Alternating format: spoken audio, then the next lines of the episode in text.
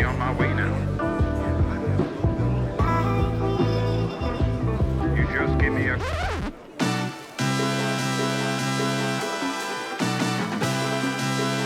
Tervetuloa puurojengiin. Okei joo, mun oli pakko myöntyä. Kaikki muutos ei vaan ole hyvästä. Eli vanha musa on back, se uusi oli niin iso ällä. Jengi sanoi, että se kuulostaa ihan pikkukakkoselta ja mä unohin, että mun pääkohderyhmä eli yksinhuoltaja äidit kehä kolmosen ulkopuolelta joutuu vielä kattoo pikkukakkosta.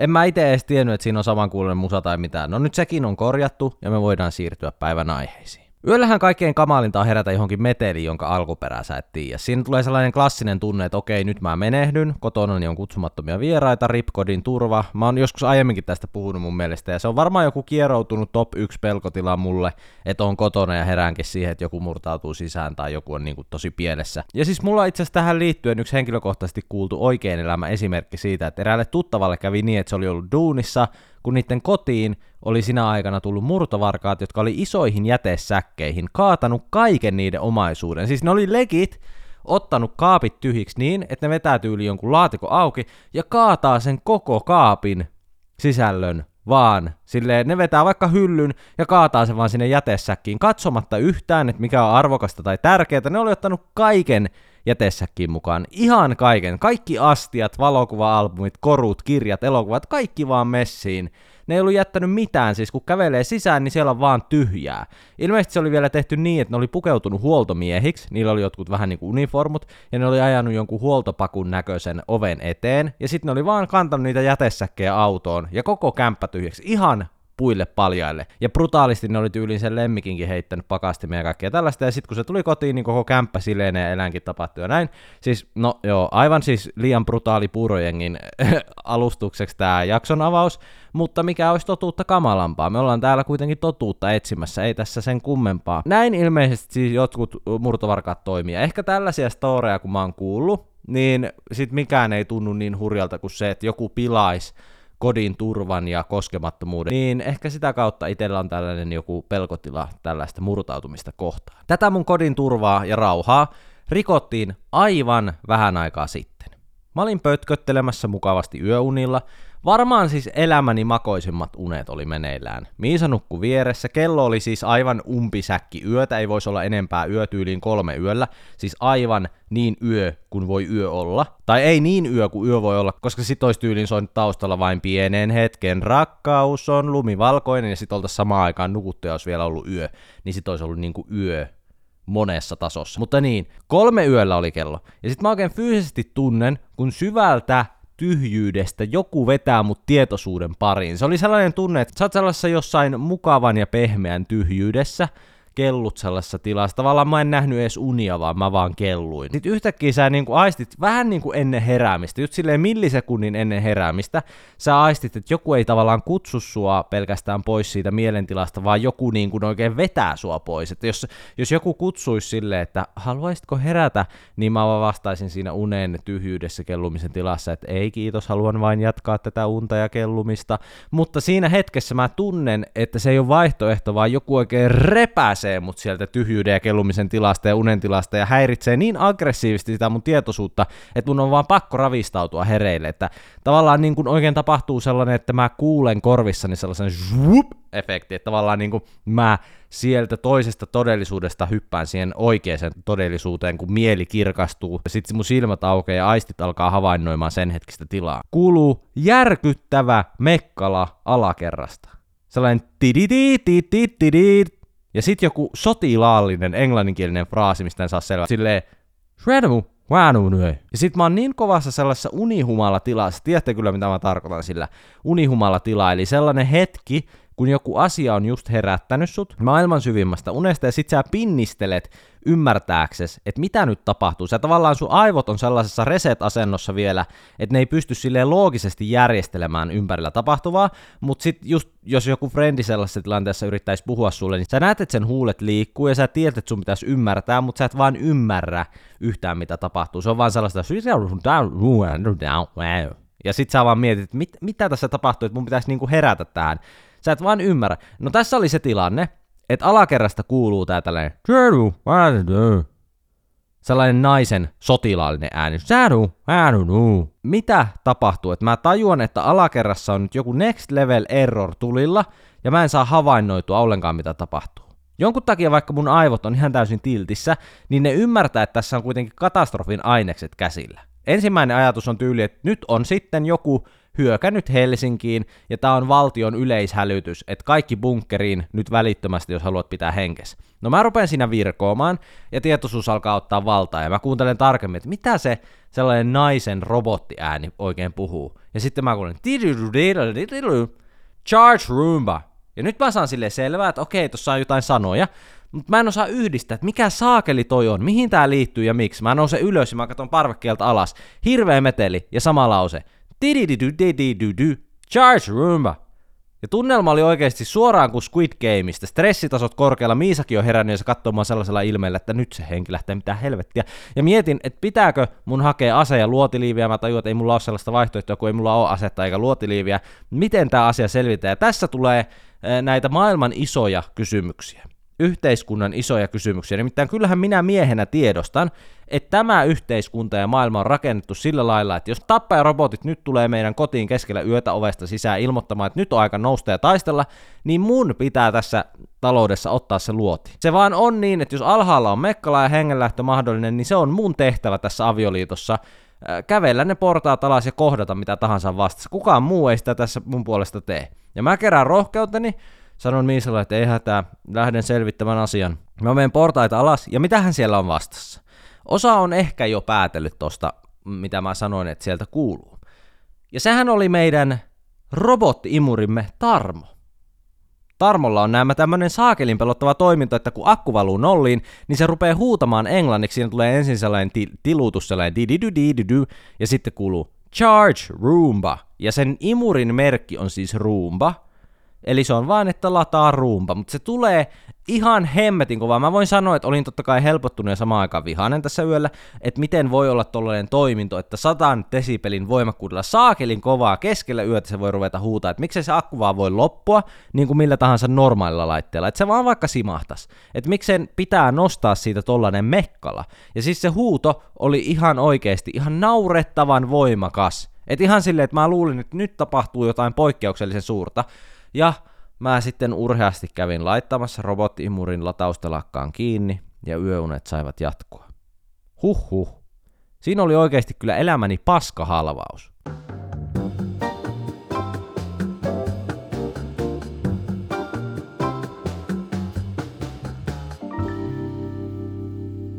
Tervetuloa Puurojengiin. Tämä on podcast, jonka jaksot julkaistaan kaksi kertaa viikkoa. Minä, Tomas Grekov, toimin tämän podcastin nöyränä isäntänä. Kiitos valinnastasi tänäänkin kuunnella Puurojengiä, ja se lämmittää sydäntäni. Jos haluat sanoa yhtään mitä palautetta tai muuten vaan kertoa ajatuksia mulle, niin sehän onnistuu. Siinä paras tapa onnistuu on laittaa mulle Instagramissa viestiä, ja Instagram on at Tomas. Näin, Siinä ehkä ne oleellisimmat. Kesällä tulee matkusteltua enemmän kuin muina vuoden aikoina, ainakin mä veikkaan, että tosi monelle tämä on tyypillistä, varmaan se johtuu lomista ja muista tällaista asioista. Matkustelu on jotenkin mun mielestä ihan parasta. Se, se vaan on niin, että oli sitten kotimaassa tai ulkomailla, niin onhan se niin kuin ihmisen parasta aikaa päästä vähän tuulettumaan siitä omasta perusympyrästään ja nähdä jotain ehkä uutta. Ja se on ehdottomasti tällä aikuisena ihmisenä todella mukavaa ja mielenkiintoista, mutta ui piru, kun se oli jännittävää ja siistiä pienenä, niin kuin se oli ihan next levellä. Varsinkin jos menee jollain lentokoneella, ja siis varsinkin, jos menee jonnekin kauas, niin se on ihan sellainen prosessi. Sä tajuut jo pienenä, että okei, tää on, tää on niinku mielenkiintoista ja poikkeuksellista. Se tekee siitä hiton erikoista. Mä koin sen useamman kerran, koska mun isä asuu siellä Los Angelesissa, niin joskus ala-asteikäisenä mä pääsin näkemään tämän prosessin, että lähdetään hiton kauas monta kertaa. No joo, ja se kokemushan menee nuorena näin. Sä tiedät, että sä oot lähdössä vaikka keskellä yötä tai aamuyöstä reissuun. Koirat on järjestetty isovanhemmille hoitoon, matkalaukut on pakattu, eurot on vaihtu dollareihin, on niin kuin valmistauduttu monta päivää. Mietitty ennakkoon, mitä eväitä otetaan mukaan, sä tiedät, että se matka kestää kauan, siihen pitää oikeasti varautua. Pitää olla suunnitelma. Sä oot saanut jostain vähän karkkia matkalle, illalla pitää vielä mennä nukkumaan, vaikka herätys on ihan parin kolmen tunnin päästä, on sellaista sähköä ilmassa, että nyt tapahtuu. Sitä vähän niin kuin nuorena mukaan vastuussa myös sitä miettii sille, että onko mä pakannut kaiken oleellisen mukaan, tarviiko mä näitä leluja mukaan, onko niinku kaikki varmasti, että mä viihdyn. Todellisuudessa olisi ihan pulassa, jos joutuisi hoitaa kaiken itse, olisi varmaan sille pakattuna kaksi sukkaa, bokserit, joku bioniklelelu, hammasharja ja kokista. Silleen, enköhän minä näillä viisi viikkoa pärjää. Mutta silti olo on sellainen, että vaikka ne vanhemmat ottanut sen vastuun siitä kaikesta, niin olo on sellainen, että itsekin miettii, että toivottavasti mä en nyt unohtanut mitään tärkeää. Tuntuu vähän siltä, että mä en tuskin koskaan tuu palaamaan kotiin, ja jos, jos palaa, niin mä palaan muuttuneena miehenä, että tää tulee olemaan legendaarinen reissu. Tietää, että jotain suurta edessä. Sä makaat siinä sängyssä ja ootat minuutit kuluu, sille kello tikittää. Nukahtaa lopulta, yleensä sai unta kuitenkin jossakin välissä, ja herää sit siihen, että äite tulee sanoa silleen, että nyt on aika nousta ja lähteä. On niin ylivirittäytynyt, että ponkasee heti ylös ja vaihtaa vaatteet, vaikka kello on tyyli neljä aamusta. Ikinä ei onnistus herätä silleen tosi virkeänä, mutta sitten jotenkin on sellaista just tunnelmaa, että kaikki järjestyy nopeasti, että sä oot ihan silleen, että joko mennään, joko mennään, ready to roll. Ja koska mä olin Jyväskylästä kotosi, niin hommahan alkaa bussimatkalla Jyväskylästä Helsinkiin. Ja te, jotka olette koko nuoruutenne kasvanut pääkaupunkiseudulla, te ette tule koskaan tajuamaan, mikä duuni jengillä niin kuin kehä kolmosen ulkopuolella on päästä edes sinne lentokentälle. Et me keskisuomalaiset, mehän tehdään yksi matkustus jo ennen sinne lentokentälle pääsyä. Meillä on kuulee ruikkuleivät muovikelmuihin pakattuna jo ensimmäistä etappia varten, että se, että me lähdetään kentälle aamupäivän lentoon varten, tarkoittaa sitä, että me ollaan lähdetty yön pimeinä tunteina vaeltamaan kotoa. Me ollaan kunnon retkellä oltu jo ennen sitä. Me ollaan ihan poikki jo siinä vaiheessa, kun Hesa Vantaalla läimästään laukut hihnalle. Me and you are different. Me ollaan eletty ihan eri elämä. Et jos sä oot pääkaupunkiseutulainen niin sä et tiedä mitä on matkustaminen. Lentokenttä on kyllä kiehtova paikka. Kaikki ne ihmiset on menossa eri paikkoihin, kaikilla on hiki perseessä, on jännittävä fiilis. Lapsena kun meni turvatarkastuksen läpi, niin ei ollut ihan varma, onko mahdollista, että ne luulee sittenkin, että yrittää salakuljettaa huumeita ja joutuu ikuisesti vankilaan. Se on mahdollista, ei sitä koskaan tiedä. Kuinka todennäköistä on, että omasta repusta, jossa on Game Boy Advanced, Pringlesejä ja huppari, niin löytäisikin yhtäkkiä suonen sisäisiä huumeita ja vaikka puukko. Joutuu ihan miettimään, että onko mulla viidakkoveitsi mukana. Ihan kuin kahdeksanvuotiaalla voisi olla viidakkoveitsi mukana. Tai onko mä valtio etsintäkuuluttama korkeaprofiili rikollinen, joka jäisikin tässä nyt sitten tarkastuksessa kiinni? Onko se mahdollista?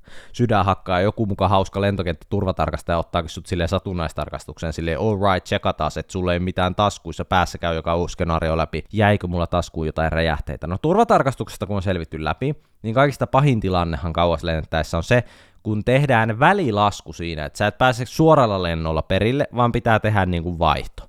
Ja monesti, jos ensimmäinen lento on yhtään myöhässä, niin siinä saattaa jopa tulla aivan sairas kiire vaihtaa sitä konetta. Jos aiemmin on ollut sellainen olo, että tämä reissaaminen on vaativa tehtävä, jossa sulla on tärkeä rooli, niin tässä tilanteessa se korostuu entisestään. No sellainen olo, että nyt kun tämä kone laskeutuu, minulla on tärkeä tehtävä. Ja se on juosta jotta kerkeää vaihtolennolle.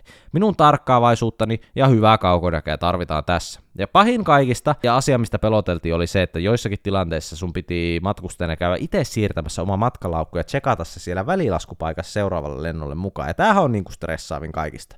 Et joskus ne laukut siirtyy automaattisesti ja joskus ne pitää itse käydä siirtämässä, niin se pitää vähän niinku selvittää, että kummis tässä toimitaan itse. Ja sitten kun ties, että se vastuu on itsellä, niin oli aina sellainen pelko perseessä, että okei, mulla on nyt nämä mun omat laukut vastuulla, että entä jos mä kävelenkin vaan niiden ohi ja unohan tsekata ne seuraavaan kohteeseen, niin sittenhän se on varmaan siinä, että sitten en varmaan koskaan tuu vaan näkemään enää mitään omaisuutta. Näin se vaan menee.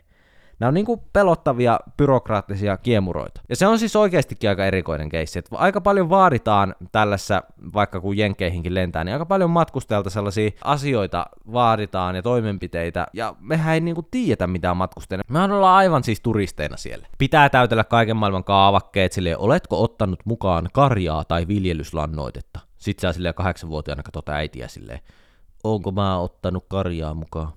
Mitä se edes on? Ai lehmä onko? No ei ole lehmää mukana, ei ole viljelyslannotettakaan kyllä, ei ole mukana. Sitten, ootko ollut mukana uusnatseissa? No en, en ole ollut. Ootko valtion päämies? No en vielä, mutta entä jos tulevaisuudessa? Ja sitten pitää vielä osata siirtää se oma laukku. Niin ei ole helppoa. Ja sitten mä muistan legendaarisesti, että nuorena oli niin haipeissa siitä kohteeseen pääsystä, että ei malttanut odottaa, että pääsee kokemaan kaiken hauskan, niin siinä ei ollut niinku mitään järkeä siinä omassa ajattelussa. Että just joskus ala-asteikäisenä, kun me ländettiin Los Angelesiin tyyliin ekaa kertaa, olisiko ollut, niin meidän sukulainen nappasi meidät kyytiin. Sieltä vuorokauden matkustamisen jälkeen sieltä lentokentältä ja kysyi meiltä, että no, mitä te haluatte vielä tänään tehdä? Ja vähän niin kuin läpällä, koska totta kai me oltiin niin poikkia jetlageissa, että eihän me tulla tekemään mitään sinä päivänä. Ja mä totesin pienenä poikana siinä täydellä itsevarmuudella takapenkiltä, että mä haluan heti tänä päivänä mennä Disneylandiin. Ja nukahin välittömästi heti tuon sanottuani. Intoa oli, mutta voimia ei. Tänä kesänä on tullut matkustettua, lennettiin Kreetalle, ja musta on nämä tullut se ihminen, jolle kelpaa hyvin sellainen tuttu ja turvallinen kohde, missä voi vaan nostaa jalat pöydälle ja hengähtää syvään. Ehkä se johtuu siitä, että on sen verran poikki normielämässä, että kaipaa vaan lomalta sitä, ettei tarvis miettiä mitään. Kyllä mäkin on muutama vuosi sitten uhonnut silleen, että mua ei mitkään rantalomat kiinnosta, että toi on niin, niin kuin keski-ikäistä ja tälleen, että mä oon sellainen kaupunkiloma-ihminen, joka haluaa nähdä kulttuuria ja kokea aina uusia asioita, mutta onneksi mäkin on kuitenkin kerennyt elämäni aikana käydä aika monessa kaupunkipaikassakin ja sellaisessa niin kuin erilaisissa kohteissa. Ja onhan se fiilis siis tosi eri, että jos on jossain valtavassa kaupungissa kiertelemässä kulttuurikohteita ja shoppailemassa, kuin se, että meet johonkin pikkukylään Kreetalla, missä on ennenkin käynyt. Sulla on siellä sitten vaan niin kuin ne vuoret, missä käydä juoksemassa allas, jossa uje ja pari ruokapaikkaa, mitkä on pommin varmat ja tutut. Niin se loman tarkoitus ja mitä siitä saa on tosi eri. Toinen on tavallaan ihan erilainen seikkailu ja toinen on vaan niin kuin, että täällä maataan ja otetaan iisiä. Joskus pitää myös osata pysähtyä ja oikeasti ladata niitä akkuja. Mun mielestä siinä ei ole mitään niin kuin vähäteltävää, että vaikka kävis sit siinä samassa kohteessa. Jos se on se juttu, mistä saa oikeasti niin iloa ja hyvää tunnelmaa, niin mikä siinä? Mulla tuli kyllä myös sellainen olo, että tässä pitkän tauon jälkeen, niin mä haluaisin kyllä käydä siellä Jenkeissä perheen luona tulevaisuudessa ja jossain isoissa kaupungeissa just nähdä taas sen vilskeen. Et tuntuu, että koronan jälkeen niin kaipas vähän sellaista, että chillataan vaan ja kaikki on iisisti ja näin mutta nyt tuntuu, että on, on taas ehkä valmis myös sille kulttuurikaupungille jossakin vaiheessa. Mutta ei ollut vielä se hetki, vielä piti hetki hengitellä. Siinä lentokoneeseen astuessa mä kiinnitin huomiota siihen, että miten erikoinen tilanne se on meille ihmisille. Me tiedetään niin vähän lentämisestä ja siitä, että miksi me tehdään siellä tiettyjä toimenpiteitä, niin me ei jakseta edes kyseenalaistaa sitä, koska niitä asioita on niin paljon. Esim. miksi Helsinki-Vantaalla ei ennen saanut viiä puolen litra avaamatonta vesipulloa turvatarkastuksesta läpi, ja miksi nykyään kun niillä on uusi järjestelmä, niin saa. Et mikä on niinku muuttunut? Oliko silleen oikeasti vielä pari vuotta sitten, että ne oli vaan silleen, että no en mä tiedä, että onko tuo vesipullo vai räjähe. Että tämä voi olla kumpi vaan, niin ette saa viiä. Ja nykyään ne on silleen vuonna 2021 silleen, me kehitettiin laitteisto, joka tunnistaa pommin ja veden eron kehitys kehittyy, että tämä on nyt vettä. Siinä menee vähän niin kuin siinä muumiklipissä, siinä kävelee kolme ukkoa siihen, laittaa tikun siihen pulloon ja on silleen, tämä on vettä. Niin ny- nykyään ne pystyy tekemään noin. Tän, nykyään ne on silleen, tämä on vettä. Ja sitten toinen vieressä sanoo, no niinpäs onkin, juu. Ja sitten aiemmin se tilanne oli se, että ne ovat sille tökkää sen tikun ja sille, minä en tiedä, onko tämä vettä vai räjähde. Voi olla kumpi vaan. Mutta niin, kehitys kehittyy, niin kuin sanottua. Kyllä näin. Mutta me vaan hyväksytään se, että okei, nyt me voidaan ottaa sitten toi vesipullo, että ei mun tarvitse tietää miksi. Ja sitten miksi mun pitää ottaa kaikki niinku taskusta pois? Että aina sanotaan, on sulla tyhjät taskut. Mutta sitten mulla saa olla kengät jalassa ja sormukset sormessa ja kaulakorut ja saa varmaan olla niinku hattukin päässä ja kaikkea, mutta sitten on silleen, että eihän taskussa on mitään. Et taskuissa ei saa olla mitään, mutta kaikki toi muu on ok. Ja tässä mun mielestä tuleekin parhaita kysymyksiä tähän liittyen, näihin lentokenttäetiketteihin ja muihin. Miksi me laitetaan puhelin lentokonetilan, että kuinka suuri vastuu meille siinä annetaan? Kuinka iso ongelma se on todellisuudessa, jos minä nyt sitten lennän ja en laita sitä lentokonetilaa. Et tippuuko tämä lentokone silleen, että joo, Tomaksella ei ollut tosiaan lentokonetilassa, niin joo, nyt voitte sitten ottaa sen turva-asennon, että, että nyt tämä saattaa vaikka tippuakin tämä kone, mutta eipä siinä. Äijä halusi niin kuin pitää puhelimessa yhteydet päällä. Eihän se mitään yhteyttä saanut. Nolla palkkia, mutta äijällä ei ollut lentokone, lentokoneasetus päällä puhelimessa. Että lentotila.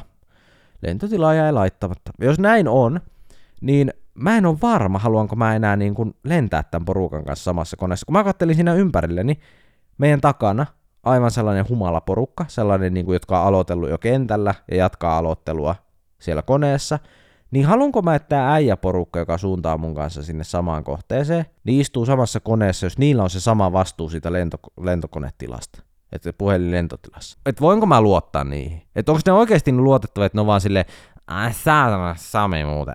Muistithan sä laittaa ton puhelimen lentokonetilaa.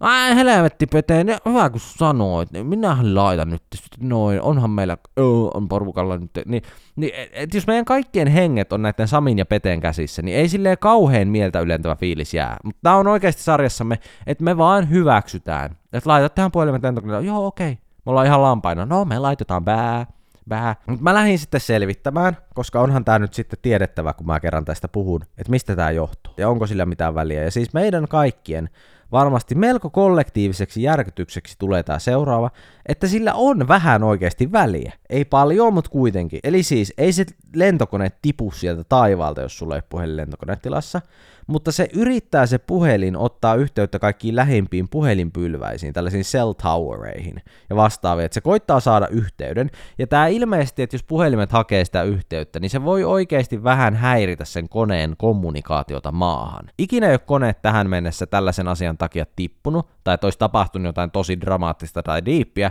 ja ilmeisesti kukaan ei voi nähdä vaikka siellä koneessa, että okei, täällä rivillä 27b, niin äijällä ei ole lentokonetilla päällä, että ei ne sitä tulisi tietämään, että oliko päällä vai ei, mutta se on mahdollista, että kun he yrittää ottaa just silleen maahan yhteyttä, että koittavat saada yhteyttä, niin se voi olla vaikeampaa tai jotenkin häiriintyä se yhteys siitä, että jos on paljon puhelimia silleen, niin se ei ole lentokonetila. Eli se pitäisi laittaa päälle. Mutta se pahin pelko ei, voi, ei tule toteutua, että yhtäkkiä kesken kesken kaiken, sulla ei ole lentokonetila päällä, joku tulisi sulle kesken lennon sille hands up motherfucker, sut on pidätetty, koska et laittanut puhelinta lentotilaan, niin kukaan ei tule sitä tietää. Mutta siis on syytä laittaa, jos oot miettinyt, niin laittakaa nyt. Älkääkä laittako hanttiin, vaan nyt laitatte sen lentotilan vaan päälle. Kiitos.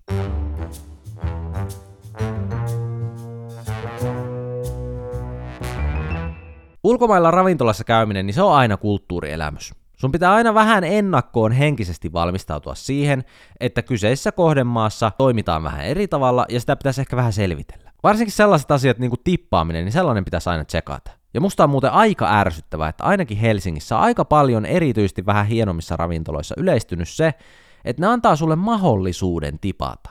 Ja yleensä se tehdään sellaisella tavalla, että kortin lukija annetaan maksuvaiheessa asiakkaalle, ja siinä ensimmäinen vaihtoehto on jättää lisää maksua tai tippiä. Ja siinä on niin kuin silleen, että sun pitää painaa nappia, että sä pääset siitä eteenpäin ihan siihen maksuvaiheeseen. Ja se on mun mielestä kyllä vähän bullshit. En mä tiedä, onko tässä niinku jotain, mitä mä en sit tajuu tai näin, mutta meillä on kuitenkin Suomessa aina ollut sellainen ei-tippiä kulttuuri, että ne maksetaan, niin kuin ravintolat maksaa henkilökunnalle kohtuullista korvausta tehdystä työstä, niin ei ne oo tavallaan se tipin varassa. Ja mun mielestä meidän ei todellakaan kuulu siirtyä mihinkään tippivetoiseen ravintolakulttuuriin täälläkään, ja mulle tulee aina vähän sellainen fiilis, että tässä nyt yritetään kusettaa tavallaan mua, tai varsinkin niinku sellaista sellaista turistia, joka ei ole ihan tutustunut tällaiseen Suomen tippisääntöihin. Että annetaan tavallaan viite siinä maksuvaiheessa siitä, että sä voisit jättää tipin, että tässä on nyt se sun vaihtoehto. Ja vähän just silleen, että te olette lyönyt tämän vaihtoehdon vaan sen takia, että ulkomaalaiset turistit, jotka eivät täysin selvillä Suomen tippauskulttuurista, niin jättäisi jotain ekstraa. Koska ikinä ei sitten kuitenkaan kukaan ole vähän niin kuin pahastunut tai mitenkään, koska mä oon ainakin aina vaan silleen tylysti Suomessa, että nolla euroa, että et ei, ei kuulu tänne. Mutta muualla sitten taas, jos on jossain tippikulttuuri, niin aina tippaan hyvin sellaisissa maissa, missä se on tapana. Mutta mun mielestä just Suomessa, Ruotsissa tälleen, niin se on vähän silleen niin kuin bullshit-homma. Mutta joo, ulkomailla ravintolassa käydessä musta jotenkin parasta on se, että kun sä luet listaa. Ja sitten siellä menussa lukee tyyliin silleen grilled cod with cilantro and traditional musaka. Ja sitten suomalaiset kuhisee pöydässä silleen, suomalaiset on just sellaisia, että vähän ääntä vaimennetaan ja silleen, että okei, mikä on cod? Ai mikä? Cod Onko se liha vai kala, tiedätkö Olisiko se sitten va- varmaan, en mä kyllä tiedä. Mites toi silantro, onko se tyyli joku yrtti? Onko se maistanut tota mussakaa, mitä siihenkin tulee? En minä tiedä. Sitten ollaan ihan silleen, että mitä, mitä täällä ravintolassa oikein tarjolla. Kaivetaan nopeasti Googleesiin, ja yhtäkkiä sulla on puhelimen välilehdellä auki Turskasta Wikipedia-sivu sille. Turska on Pohjois-Atlantin kalastuksessa perinteisesti tärkeimpiä saaliskaloja niin Euroopassa kuin Pohjois-Amerikassakin. Turska elää myös Itämeressä, mutta sen esiintyminen Suomen rannikoilla on ajoittaista. Kiitos herra David Attenborough. Hyppy tuntematon on meille mahdoton. Mieluummin googlella olemaan kuin ravintolasta mitä sattuu. Tai vielä parempi on tietysti ottaa pizza tai pasta. Niissä ei voi olla niin kuin mitään outoa, niillä ei voi epäonnistua. Paitsi kerran, itse asiassa Miisan kanssa oltiin Kreetalla syöty niin paljon kreikkalaista salaattia ja tzatsikia, että ei vaan pystynyt enää siihen, että oli niin, kuin niin korvista tuli jo ulos, että ei, ei niin kuin pysty sitä samaa. Niin me tilattiin pizza, ja se oli aivan katastrofi. Se tarjoilija oli itsekin silleen, kun me oltiin silleen, että mä voin ottaa toi cheese pizza. Niin se oli silleen, mitä helvettiä. Se nä- ilmeisesti näki silleen, että otatteko se tosissaan tämä pizza. Meillä on kaikki traditional herkut täällä. Niin te otatte ton pizzan. Se oli siis silmin nähden pettynyt, että se oikein katsoi meitä silleen kuvottuneella ilmeellä. Ja me oltiin ihan, että no teillä on listassa toi pizza, niin eikö tämä mukaan voisi ottaa. Ja sitten kun se toi annoksen pöytä, niin me ymmärrettiin hyvin, että miksi sitä pizzaa ei olisi kuulunut ottaa. Se oli aivan sataprosenttinen kaupan pakastepizza. Ja tää on niinku nolla prosenttia vääristelyä tai suurentelua. Se oli kaupan pakastepizza, eikä mikään hyvä pakastepizza. Mä olisin valmis vetämään 15 000 eurosta vetoa, että sitä taikinaa ei oltu siellä ravintolassa itse leivottu kasaan. Se oli siis ihan sellainen Lidlin pakastealtaan halvimman juustopizzan tyylinen, ja siihen oli heitetty sitten ravintolassa päälle kourallinen rukola. Se oli aivan hirveä. Silleen, voila, nyt se on ravintolatason annos. Se oli oikeasti paskin ravintola-annos, mitä mä oon koskaan syönyt. Ja mä oon käynyt myös paskoissa paikoissa. Siis mä oon käynyt sortavalassa, miettikää. Se paikka on kokenut maailmanlopun, tai siltä se ainakin vaikuttaa, mutta ehkä siitä joskus lisää, ei nyt. Me syötiin Miisan kanssa sitä pizzaa niin pahalla mielellä, että se jäi meillä varmaan vähän jopa silleen kesken. Eikä missään nimessä tarvii ottaa kotiin mukaan loppuja, kiitos ja näkemiin. Ja se tietysti näki myös se tarjoilija sen, että eihän se nyt natsannut. Joskus pizzakin voi näemmä olla ällä. Mä löysin kesällä uuden lempihajuveden. Louis Vuittonin Pacific Chill. Se oli netistä loppu, ja mä en ollut Helsingissä silloin, joten mä yritin soittaa Helsingin Louis Vuittonille, katoin netistä numeron, että hei, voinko varata liikkeestä teiltä tämän hajuveden, jos sitä teillä on, koska mä tarviisin nyt sen, että se on ihan bangeri. No mä soitan netistä löytyvän numero ja on varmaan vartin siinä jonossa sieltä, se oli sellainen perus joku hissimusa, ja sit sieltä vastaa joku englanninkielessä hello, se ohjautui johonkin LVn yleiseen asiakaspalveluun, ilmeisesti ne ei palvele sille liikevetoisesti tai maakohtaisesti, vaan siellä on joku sellainen yleis call center. Ja varsin mukava mies, se on mulle sille silleen arvokkaasti silleen, how can I help you? Ja mä kerron ongelman, että mä en ole itse Helsingissä. Ja netistä tätä ei saa, mutta voisinkohan mä varata sen sinne liikkeeseen. Ja sitten se asiakaspalvelun mies aloittaa silleen, että se haippaa mulle sitä tuotetta, minkä mä oon jo niinku varaamassa. Se oli silleen, I am certain you will love the perfume, it is absolutely stunning. Ja sitten mä kuuntelen sitä haippausta ja mä oon silleen, että mulle tulee tässä vaan paha mieli. Että yes, I agree, mutta mä vaan haluaisin varata sen, koska mulla ei ole sitä tällä hetkellä. Ja mä olisin valmis maksamaan siitä rahaa, joten voitaisko me varata se sen sijaan, että me keskustellaan siitä, kuinka hyvä se on. Koska jos nyt mä en saa sitä, niin mulla on vielä pahempi mieli, kun sä oot vielä kehunut, miten hyvä se on, ja sitten mulla ei ole siltikään sitä. Niin, niin miten ois? Ja tää keskustelu nyt etenee, ja mies yhtäkkiä sanoo mulle maailman oudoimman lauseen, tai niin mä luulin. Todettakoon heti alkuun, että todellisuudessa tähän väliin se mies kysyy, I understand your name is Thomas, niin kuin kysyvään sävyyn, että ymmärrän, että nimesi on ilmeisesti Thomas. Mutta mä kuulen, että hän sanoo, Is it alright if I switch to Spanish? Miettikää lauseet. I understand your name is Thomas. Is it alright if I switch to Spanish? Aika niinku sama. Eli älkää kysykö, miten sain noin kaksi lausta kuulostaa toisilta, toisiltaan, mutta mä vastaan varsin hämmentyneen silleen kysymykseen, että onko ok, että vaihdetaan Espanjaan, niin mä olin silleen, no, uh, no, unfortunately I do not speak Spanish. Kuten varmasti ymmärrätte, niin onhan se turhauttavaa, että mä yritän vaan asiakaspalvelijan kanssa käydä puhelua, me hyvin ymmärretään toisiamme englanniksi, se puhuu hyvää englantia, ja sitten se yrittääkin vaihtaa Espanjaa ihan hyvä kanssakäyminen meneillään ja toinen yhtäkkiä on, että joo, se on varmaan ihan ok, että tästä lähtien mä rupean puhua espanjaa. Sille anteeksi herra Serranon perhe, mutta se ei ole ok, koska sitten minä en pysy perässä. En osaa espanjaa. Mutta tähän tämä mies hämmentyy vuorostaan ja se on sille, oh, oh, oh, no sir. I was saying that I understand your name is Thomas. Is it alright if I call you Thomas from now on? Nothing about Spanish. Ja mä mietin tässä vaiheessa, että okei okay, herra monarkia, että voiko tota virallisemmin todeta, sir. On kotoisin Jyväskylästä, meillä päin ei tarvitse kysyä, että puhutellaanko etunimellä, sano vaan Tomas, se käy hyvin. Ja olisi muuten ollut legendaarista, jos mä olisin sanonut, No sir, you are overstepping the boundaries. You are merely here to serve and I suggest you call me by my rightful title, sir. Mut joo, mä sanoin silleen, että aah, sori, kun mä oon näin toppahousu äijä, saat sanoa Tomakseksi, olen Tomas, juu. No sitten me saatiin tää kiusallinen välikohtaus hoidettua, ja tää kyseinen mies toteaa mulle vaan silleen, miettikää, että mä kävin kaiken tämän tuskan läpi vaan, että se toteaa mulle silleen, joo, meilläpä ei onnistu varaukset liikkeisiin. Että helvetinkin vaan, että soitit ja tälleen, ja että käytin tää Espanja-kuviokin läpi, mutta mutta tämä ei vaan onnistu. Ja sitten se oli vielä haippas mulle silleen, että joo, toi haju on sitten ihan hito bangeri tälleen, mutta ei se vaan natsaa, että en mä saa sitä sulle netistäkään varattua, että se on loppuun myynty netissäkin, että hyvää loppuelämää ja opettelee Espanjaa adios pelle.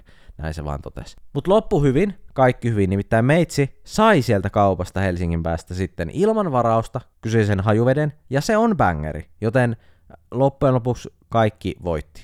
Paitsi tietysti se asiakaspalvelija, joka joutuu sen Espanja-kuvion käymään läpi. Unohdetaan se koko asia.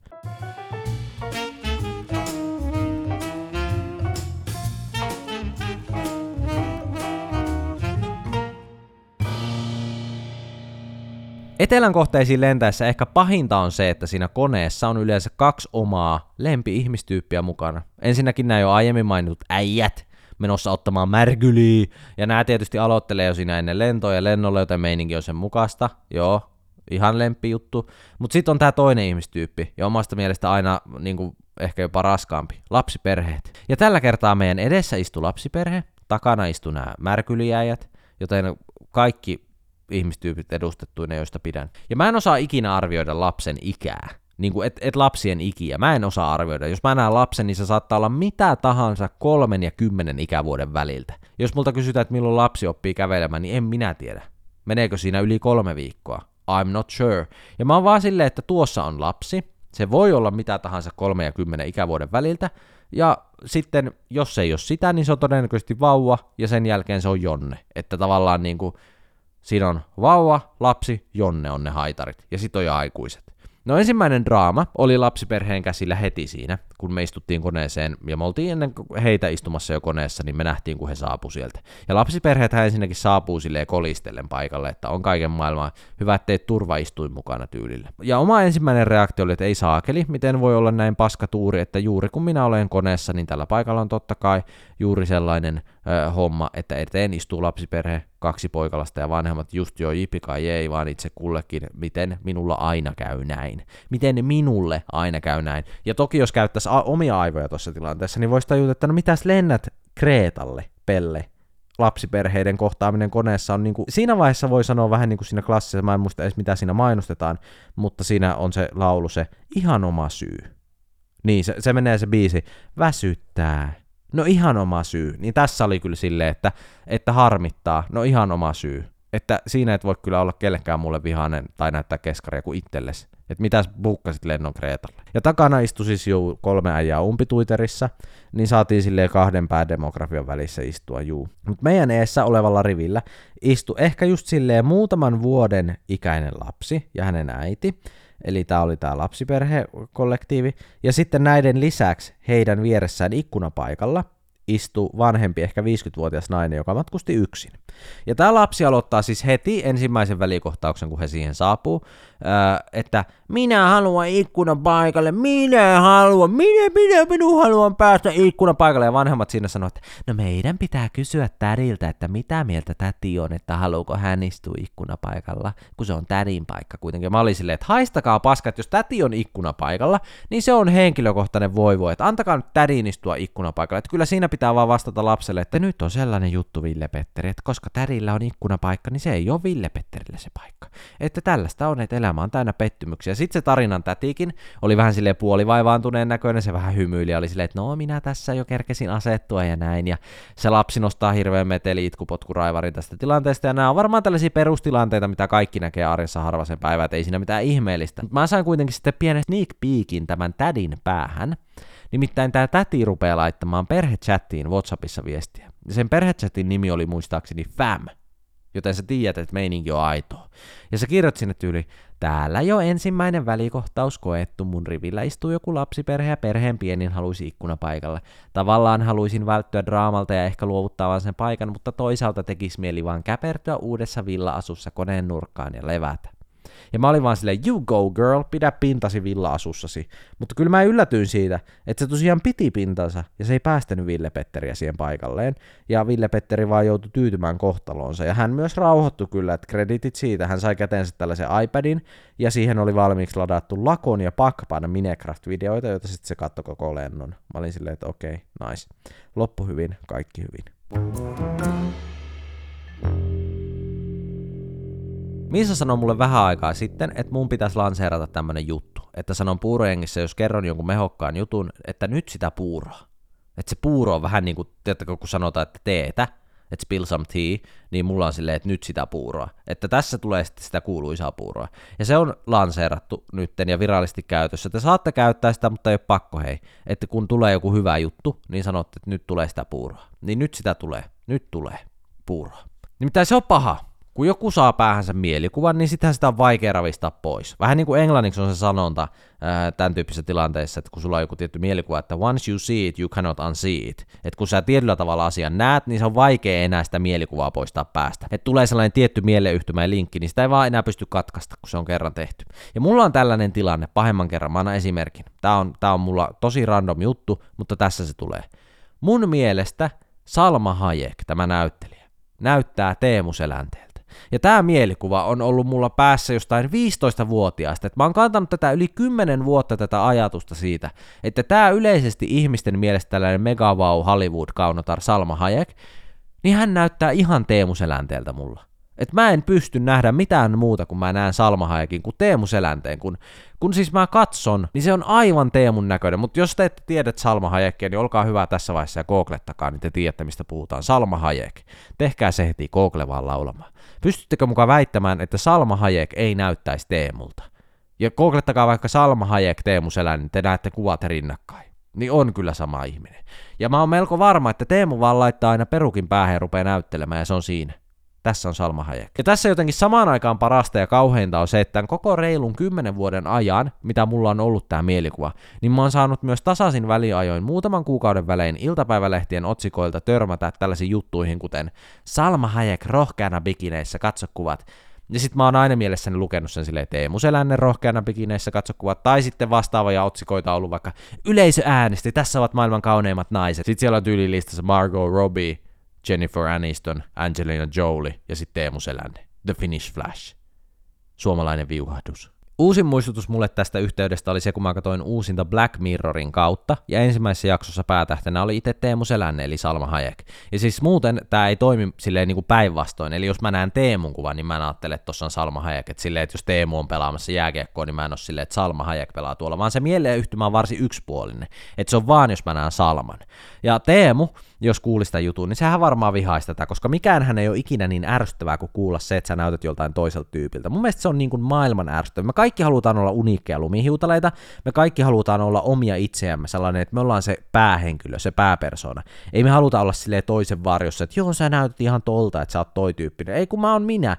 Me kaikki halutaan olla sille itse se päätyyppi. Ja sille ei oikeastaan edes väliä, että onko se, kehen verrataan, niin silleen näyttävä ihminen vai ei. Että me ei vaan haluta olla toisen näköisiä. Tämä on hyvä muistaa, koska se on kuitenkin jotenkin sille käänteisesti, vaikka musta tuntuu, että kukaan ei tykkää siitä, että verrataan toiseen, että näytät tolta, niin silti kaikki haluaa aina sanoa sen, että hei, mulla tulee susta ihan mieleen toi, että sä näytät ihan tolta. Että ihmiset, niin se on ihmisten lempijuttu päästä sanoa toisille, että sä muuten näytät ihan Jaakko Saariluomalta. Ja sit pitää olla silleen, aa kiitos, mutta mitä helvettiä, jätä minut rauhaan. Ja mä oon niin väsynyt esimerkiksi saamaan viestejä siitä, että mä näytän Mark Ruffalolta. Mä oon saanut kuusi vuotta kuulla, tasaisin väliajoin näytät Mark Ruffalolta, ja mä en edes tiedä, onko se hyvä vai huono se on. Mark Ruffalo on silleen mun mielestä maailman basicein mies tavallaan.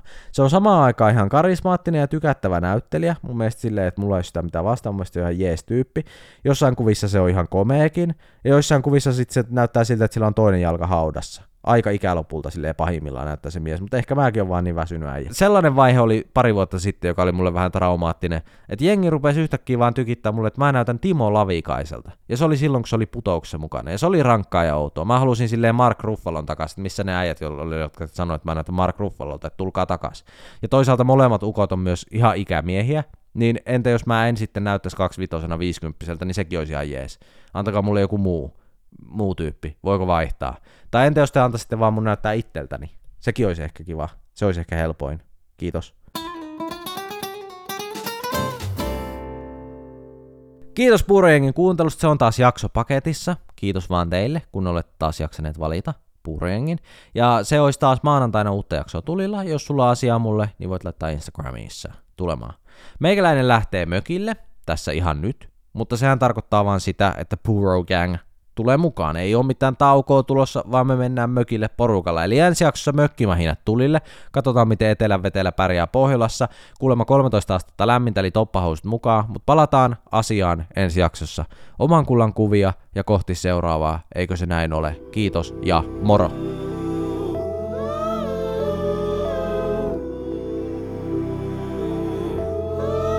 Check, check,